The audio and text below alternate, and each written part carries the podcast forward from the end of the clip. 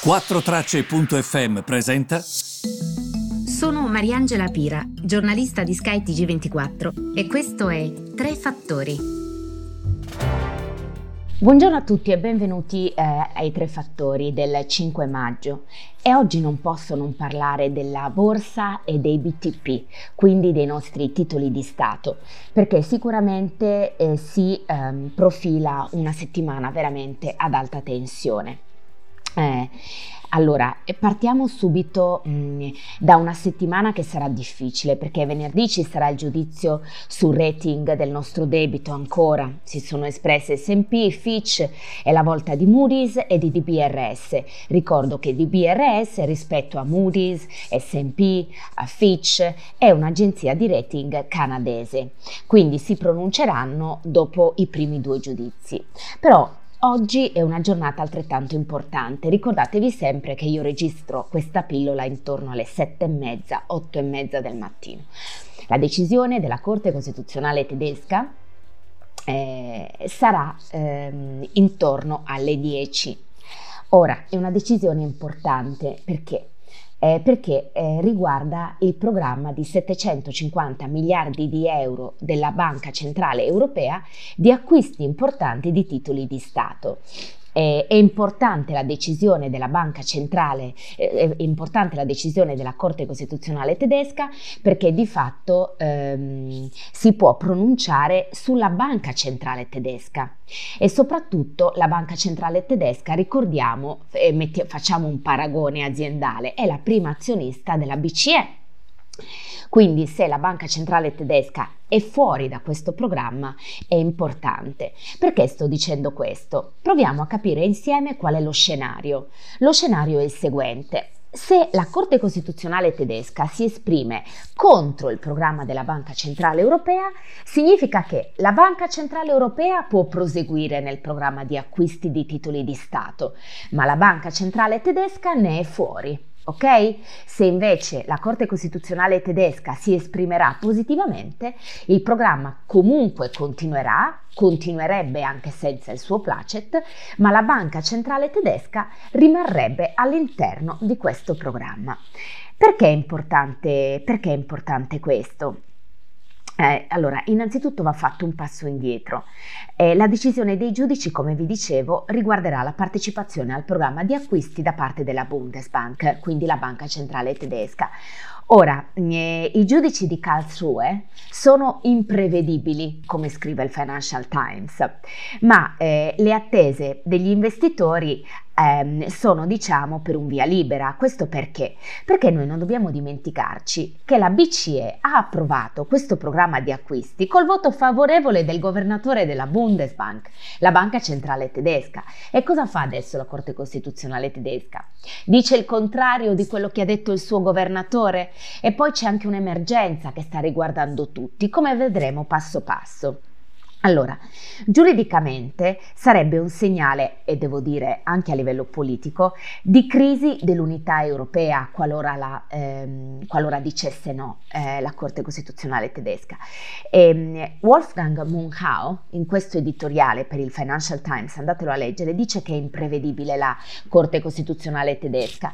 Dice altrettanto però che ci sono dei limiti della gestione europea e che forse davvero sarebbe il momento di prendere questi trattati e rivederli completamente.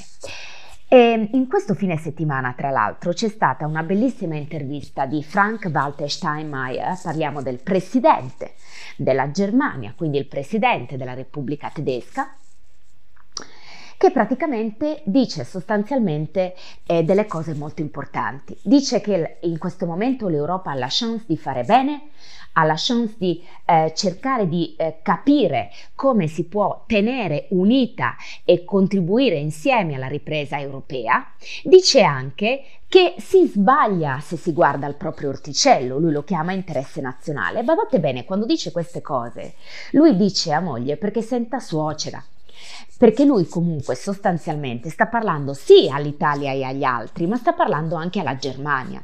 Come dire, guardate che noi da soli non andiamo da nessuna parte. Quindi sostanzialmente, se voi andate a vedere anche le sue parole, veramente mh, mm, eh, dovrebbe esserci anche il Frankfurter Allgemeine Zeitung dove ha rilasciato appunto questa intervista in inglese. In ogni caso, per sintetizzarvi, si fa ben capire come aree come quella di Monaco, e quella di Milano siano completamente interconnesse. Pensate che gruppi automobilistici, c'è scritto nell'articolo, come il gruppo tedesco Volkswagen, acquistano circa 20.000 componenti dall'Italia. E ovviamente quindi, infatti Steinmeier dice, noi possiamo stare bene solo se non ti, si trascurano i nostri vicini di casa. Questo è molto vero. E aggiungo una cosa però, noi dobbiamo fare una seria riflessione.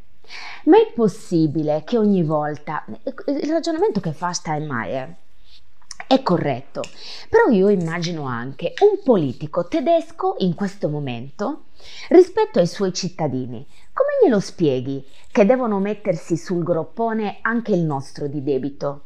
Per questo che secondo me va fatta comunque in generale una revisione dei trattati, eh? però va fatta anche un'altra seria riflessione care ascoltatrici e cari ascoltatori. Da noi, noi non possiamo sempre puntare il dito contro la Germania. Ma secondo voi la Germania non lo vede che il 6% dei cittadini italiani dichiarano 50.000 euro e il resto dichiarano oltre 50.000 euro? E il resto dov'è? Secondo voi i tedeschi non li leggono i nostri dati?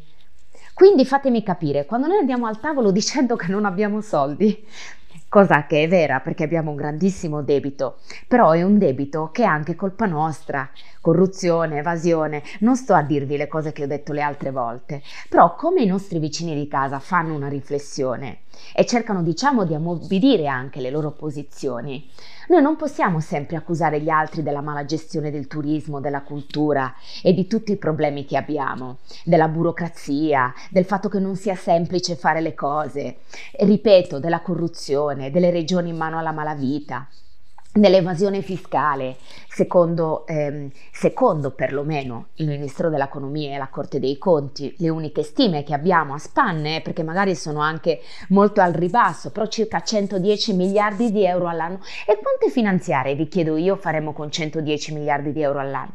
È impossibile recuperarli, però non possiamo portare l'indice dell'evasione ai livelli, dico, dell'Inghilterra, della Germania, della Francia, della Spagna. E, ehm, devo dire che mh, mm, la situazione è abbastanza imbarazzante. Quindi capisco a volte anche la posizione degli altri, perché non possiamo sempre fare quelli che vanno a chiedere ma che non fanno mai i compiti a casa. E la cosa assurda è che se guardiamo ai numeri e ai dati, le cose, e non diciamo politicizziamo il dialogo, perché io immagino che ognuno di noi quando guarda l'Italia guardi al benessere del suo paese, chi è che ti fa contro, chi è che potrebbe ti fare contro. Però a me sembra che a volte con il nostro comportamento è nei fatti che twittiamo contro o che tifiamo contro o che scriviamo contro. Capito come? Ehm, quindi spero che questa situazione insomma si possa risolvere. Attendiamo dunque l'esito del voto della Corte Costituzionale tedesca. Io ho cercato di spiegarvi in breve tempo di che cosa si tratta, così che quando arriva il giudizio, sia esso negativo sia esso positivo, voi vi possiate fare una buona idea di quello che sta succedendo. Vi ringrazio tanto per l'ascolto e noi ci ritroviamo come sempre sui miei tre fattori domani.